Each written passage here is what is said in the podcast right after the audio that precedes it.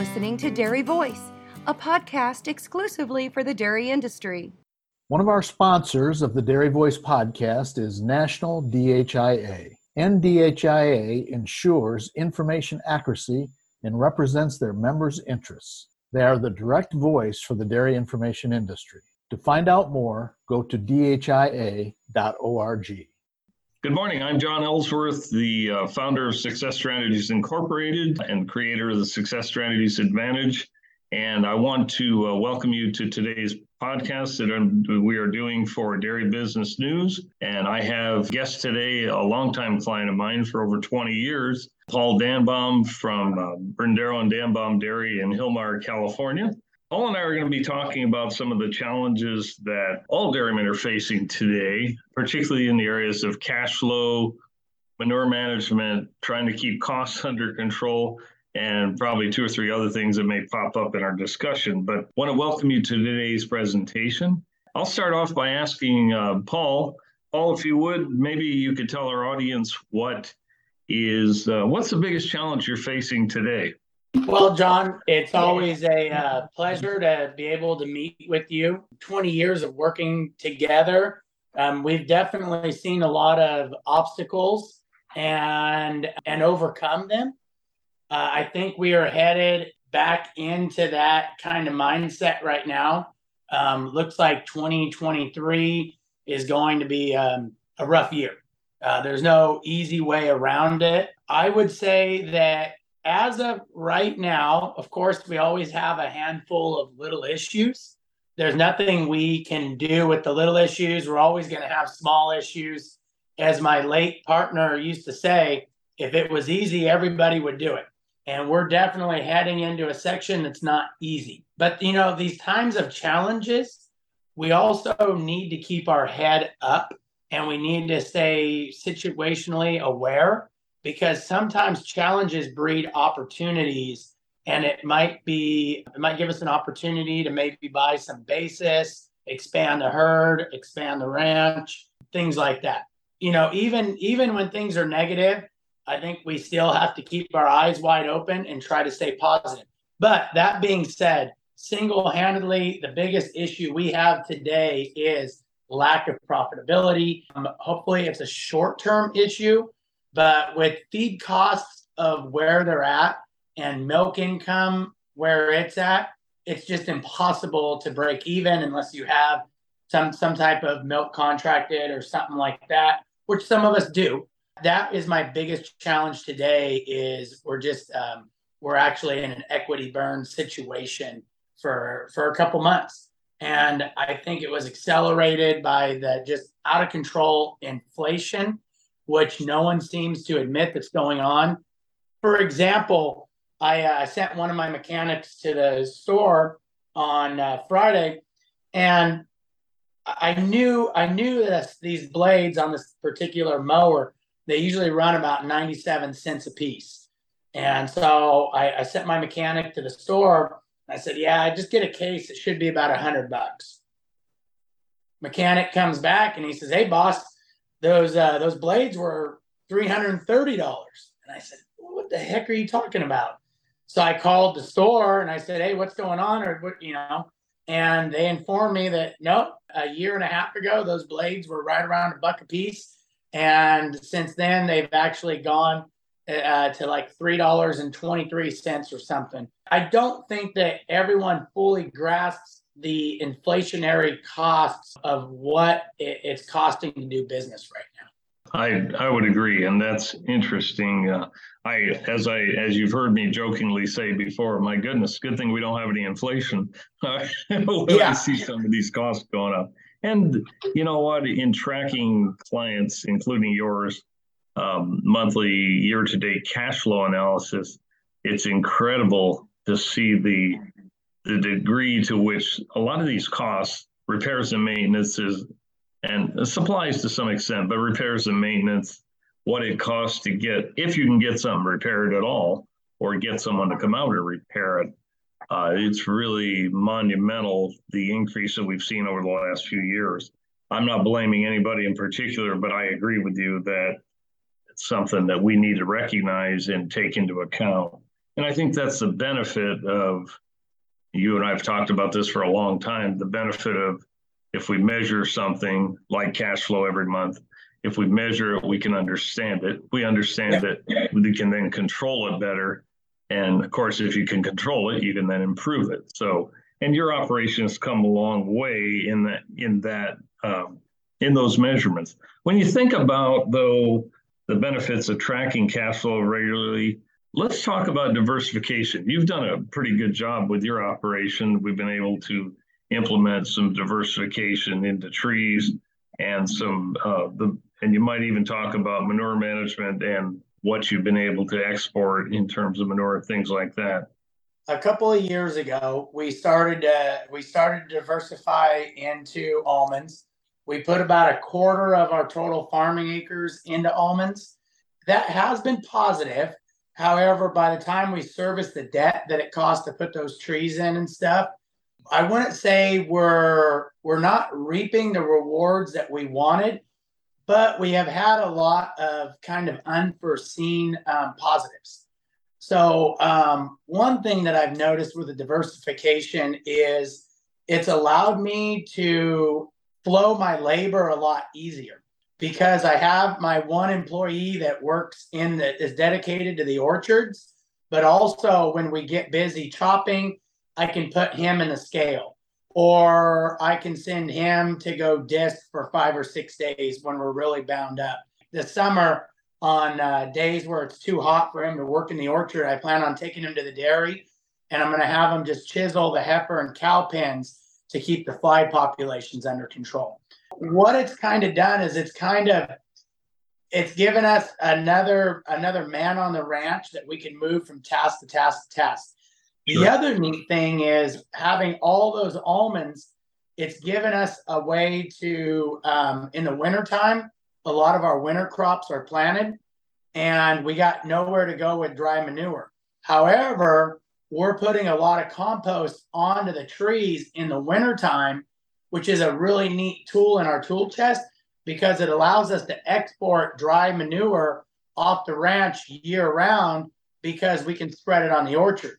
And the wintertime is actually an ideal time to spread that compost so that that way you don't have any contamination in the harvest season. So I would say that's probably been one advantage. Um, the other advantage is I feel like it's another feather or another jewel in our crown when it comes to dealing with bankers. When they when the bank mm. sits down and looks at our operation, we're not just a dairy farm we're a dairy farm, we're an almond farm, we're a corn farm. You know, we raise our heifers in house. We're, uh, you know, by doing a lot of this, you know, by that diversification, I feel like it changes the tone the bank has with us. Yeah, I would agree. I think you and I have experienced uh, a lot of growth in in your bank relationships and yes, uh, yes. Talk about that. What what you're feeling on bank relationships? We started you know, we started from a, a fairly negative position 20 years ago. And I feel like we've come a long way in your banking relationships. And we've gotten really good support from, particularly from Yosemite Farm Credit. Uh, they've done a great job for us, been there when we needed them. As you said, in the tough times, they've stuck with us. And, and we both, they and you have both flourished during the really good times. I, I think back to the first time that we met, John, and, I, will kind of get I'll kind of get into that. So our our relationship it started off. I was 23 years old. My uncle Jim was 72, and me and him walked into that the Yosemite Farm Credit and said, "Well, boys, we're gonna. My grandfather's gonna retire. We're gonna buy him out, and uh, we're gonna need about a three million dollar loan." And they looked at us like, "Oh God!" but Luckily, because here's a 23 year old kid straight out of college and a 72 year old man that should have been heading to enjoy his golden years were, you know, wanting to, to, to take on his farming operation.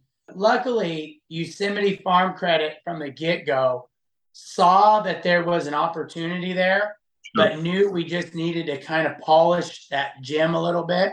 And that's where they hooked us up with you, John, and said, okay, here's what we have We have a family that's getting ready to make the generational jump. They have no clue how to make the generational jump. We can't even fully help them. They were smart enough to team us up with you. Now, as that went on through the years, we had a good relationship.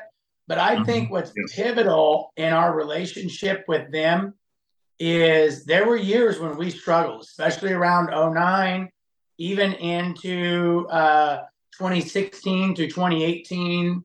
We're headed back into another one of those cycles right now. I think what has kept our relationship positive is we've continued to deliver what we've promised. So at the beginning of the year, we're not walking in there hat in hand and saying, well, boys, we didn't hit our mark. We're going to need a little bit more money. What we do is we've, we've delivered them for 20 years a set of cash flows, preliminary cash flows. And gosh darn it, John, we've pretty much hit that mark. And, and so it really it, it means a lot because you've built those cash flows and we've been able to hit them. But also as a company, we've hit those production thresholds and we've delivered. And so now when we go in there and say, well, boys, we need $2 million to buy out the rest of the family, it's not a big deal. They're like, yep, no problem. Hey, we're going to need another 600,000 to build another freestall barn to milk another mm-hmm. 300 cows. Yep, not a problem. It's because we have 20 years of delivering on promises. California Bioenergy is a leading developer of dairy digesters in America. With more than 100 projects, over 50 of them operational, CalBio has the expertise to help your dairy generate revenue by capturing methane and creating renewable vehicle fuels. Founded by a dairy farmer, CalBio considers itself the most dairy focused digester developer, building systems to last generations, along with your existing family owned operation. Now expanding with its subsidiaries, Northwest, Midwest, and Southwest Bioenergy, CalBio is ready to serve you. To learn more about how a Cal Bio digester could benefit your dairy, manure, and wallet, visit them at calbioenergy.com. Tell the audience a little bit about the highs and lows, the pluses and minuses of the manure development of the manure management and the composting process and AMMP, so it's Alternative Manure Management Program, that has helped us uh, on the funding side. But talk about the process a little bit of the highs and lows of that because a lot of people are interested in that in this audience at dairy business and i think it would be helpful to them to understand that there's some really good things but there's also some challenges associated with it as well the good thing about the AMMP program is for our operation it was a step it was a major step forward yeah. and it was a project that we could not have funded internally Sure. Um, not because we didn't want to, but if we look at wise use of money, then we would, you know, we would probably have built another freestall barn instead of doing that. Because, you know, when, when we have limited funds, like all farming families do, you, you're going to spend those funds on your maximum return. And it was honestly not a maximum return item. What I did not anticipate was the amount of compost that comes off of that separator. What happened was we finished that project right around 2019. As we finished that project, the fertilizer prices skyrocketed and sure. they took off. But what we found out was that we were able to replace almost half of our nitrogen use with the increased compost from the separator. What it allowed was branches that were getting allowed us to spread more nitrogen and more compost even on the far ranches. So it, it, allowed us better utilization of, of all of our tools. There was a lot of the the unforeseen the unforeseen benefit was definitely uh, as we got into the COVID years, we were able to sidestep a lot of that very expensive fertilizer uh, and replace it with our organic uh, fertilizer. The one negative side, though, is the increase to the property taxes. I didn't anticipate that. And you, you know, when you have to realize it's almost a seven hundred thousand dollar project, and I'm not kidding you. Three months after we were done and we fired it up, the county showed up out here with their measuring tape and they were measuring concrete and uh, couldn't wait to give those new tax bills out. But that's their job. That's what they do. And uh, that would be the only downside was I didn't anticipate the that that level, but the benefits far outweigh the drawbacks. Talk about tell the audience about your something we've worked on. I know you and I have worked on this uh, with your nutritionist Danny Aguida. We've spent a lot of time managing, if you will, the heifer to cow ratio in your dairy operation. Maybe maybe talk about that a little bit. And I I think we're probably what around 80 80 to 85 percent heifers to cows right now. So our heifer to cow ratio and, and, us keeping an eye on it is definitely a salute to our nutritionist Danny Aguida. Danny Aguida is, and um, I believe his his company name is Dairy Strategies. If you have a nutritionist like Danny Aguida, it makes life a lot better. And just like you have that relationship with your bank, you have to have a good relationship with your nutritionist. And for the better part of 15 years, Danny Aguida has made suggestions and we have followed them and I can honestly say having him on a on our management team is probably in the top five decisions we've made as a group, John. Yeah. I mean, he is a complete asset. That being said, um, Danny is very finicky about our heifer ratios because the problem with heifers, and this is really the problem, it, it, it's amplified in high feed costs like we have right now. I mean, so. it just turn turn the volume up because it just gets sure. worse. But what happens is if you let that heifer ratio get out of control, I believe we're at about 84% heifers to cows. I think that's kind of right around where we're at. Quite frankly, if we were even one to one, so so you think about your, your dairy like a race car, and you think about what creates drag, and, and you try to streamline things. And sure. what happens are heifers are 100% drag on your finances. The bigger your your your heifer program gets, it starts to create that drag on the whole thing, and those milk cows have to pull that. You know what I mean? They're having to pull that race car that much harder because the drag those heifers are making. Sure. Or if you decrease those heifer numbers and then you narrow down behind the cows, it makes that the the cow pull a lot easier. I would second what you said, Paul, and I, I, I think also historically, I think a lot of dairymen, farmers in particular, feel that the heifers would be an asset that I've got that if I ever need to liquidate it. But the problem is, if you sold them today, you might be selling them at a loss because, as you said, all the high feed costs that you plugged into them, you know, in growing them properly and stuff like that. So it's a little different game. And I that's why I asked you that question because I know you and I have focused and Danny have focused very closely on that, making sure that we don't get overloaded. When we were growing, of course, your operation from 400 cows to you know 900 cows, it was a little different, uh, but the feed costs were way different then too. Yep. And just the fact that feed costs are so high, as you said, you could almost go out and say, "Hey, I can buy them cheaper than I can feed them." Genetics aside, that is a valid point, I think. The uh, I think you brought up a good point and nothing breeds you know nothing breeds wisdom like experience but okay so here's the thing is we went into 08 we had a great breeding program and so we got heavy on the heifers. And but we were growing so we didn't think anything about it. We got into 09 and we were looking for cash flow streams and this and that. And we said you know what? We're heavy on heifers. I think we're about 80 70 to 80 heifers heavy. Let's go ahead and liquidate the groups that are the heaviest so that we just have enough for replacements.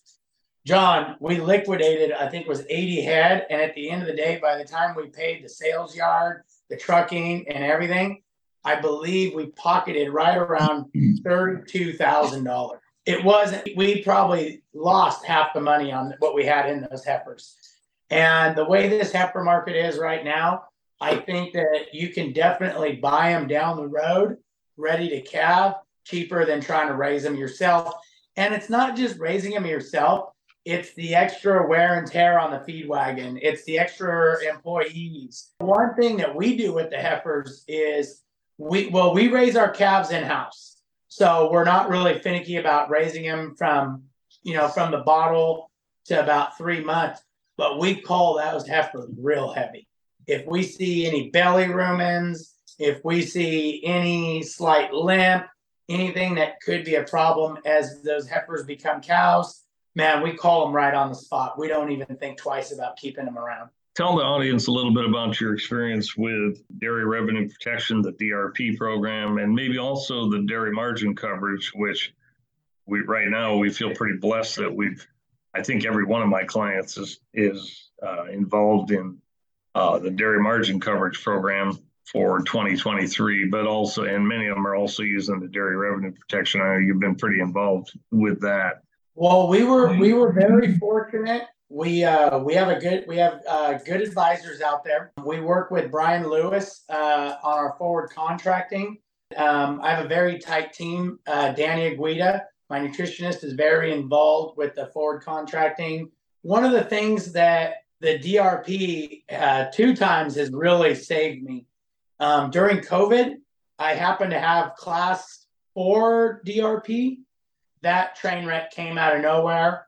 Because of the DRP, we were able to mitigate that, that, that downturn. So it really saved us there. And then currently, we have about 50% of our milk on DRP, and we're getting some pretty good premiums back from that. However, that's not all sunshine and rainbows. There's also after COVID, for almost 12 or 13 months straight, we did nothing but pay premiums and received nothing. When DRP kind of got started, it was a, supposed to be a good tool to help dairymen mitigate the risk. But what happened has happened in the last two years, our premiums have skyrocketed so much, it's almost priced itself out of out of the market you know, currently we still have a little bit, but we're about ready to be uncovered and we're going to face the next couple months. And we would have had coverage had it been more affordable. But when you're looking at almost a dollar fifty, dollar sixty, a hundredweight costs, man, we, we, just we just couldn't make that commitment internally. Um, so, and, and I've actually had a couple meetings in the last month with some of the the people at the DRP have come out and, and spoke to me. And, and I told them, I said, you guys just priced yourself out of the market. I mm-hmm. mean, you, you can't, the, the, those premiums are just a too, they're too expensive. Well, and I think when you look at those, you have to keep in mind, and you know this already, that sometimes it's hard to absorb it, but it's kind of like having house insurance if our house doesn't burn down, we don't call the insurance company up and give them heck because we paid so much premium and didn't collect. Yeah, so I think it's it's a trade off there, and you're right. You need to do two things: can can you afford the premium? Does it make sense, as you said? But I think also just and you and I have this because of doing the cash flow analysis every month, knowing what levels we need to be at. yeah. I don't when you look at the dairy revenue protection or the dairy margin coverage program, I don't see how anyone can logically figure out what level, price level to establish on milk, for example, without knowing what their costs are and what their break even levels are. But I think what, and the dairy margin coverage, you've been on that this year is going to look to be a real blessing to have. Yeah, I think I've used the dairy margin coverage now for about four years I don't think there's been ever an, a period where it's not paid. Um, I don't remember any anything, and and and I and I believe it was 2019 that we actually received a very over a hundred thousand in payments from the DMC, and we're definitely headed down that track again this year. We we sort of wish we were getting it in a different format, like in milk checks instead, but oh, um, we, yes, yeah, yeah, definitely. Better better to get it here than not on the on the DMC program, the dairy margin coverage, instead of not getting it at all, of course. What else would you, any other wins you want to talk about, things that are maybe new ideas you, we've been looking at? We're in expansion mode out here.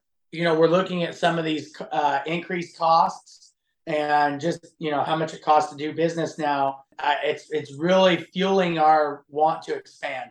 So currently, we're building another free freestall barn. And the whole idea behind that is because the newer barns are easier to maintain than the older barns. We're trying to milk more cows with the same amount of employees. That's why we're moving headfirst into the freestall barn. And um, not only that is, but we're about half the way done with our milk barn remodel. The new tanks and washed up systems are almost done. Uh, and then we're hoping within the next year to start on the milk barn. We're trying to build a faster milk barn. We're trying to, de- uh, hoping that the increased cows we can milk will offset what we're going to pay the bank. That, and then we're also moving forward for the digester. We are uh, we are breaking ground in November of 2023 on our digester. Though it's not free, there's a lot of grants out there to help it, and okay. we're looking at making a 20 you know a 20 year income stream on the backside. Sure, another form of diversification, if you will. Another form of diversification. But not only does it give us an income stream from the gas, but it also increases our manure management and flush quality. So we're looking at the secondary uh, secondary wins. Well, I think we've had a great discussion, Paul. I, I appreciate, as always, our discussions, and I'm sure the audience at Dairy Business News uh, will certainly benefit from this uh, recording, and I certainly hope they will. And of course, uh, they can reach out to either one of us at any time. We're we're not like public figures, but we'd be happy to try to answer any questions that people might have. So I want to thank you for your time today and uh, on behalf of the audience and Dairy Business News. I'm John Ellsworth with Success Strategies. We've been live with Paul Danbom, a dairyman from Hilmar, California. I hope you've enjoyed the presentation. I hope you find the information helpful. Thank you.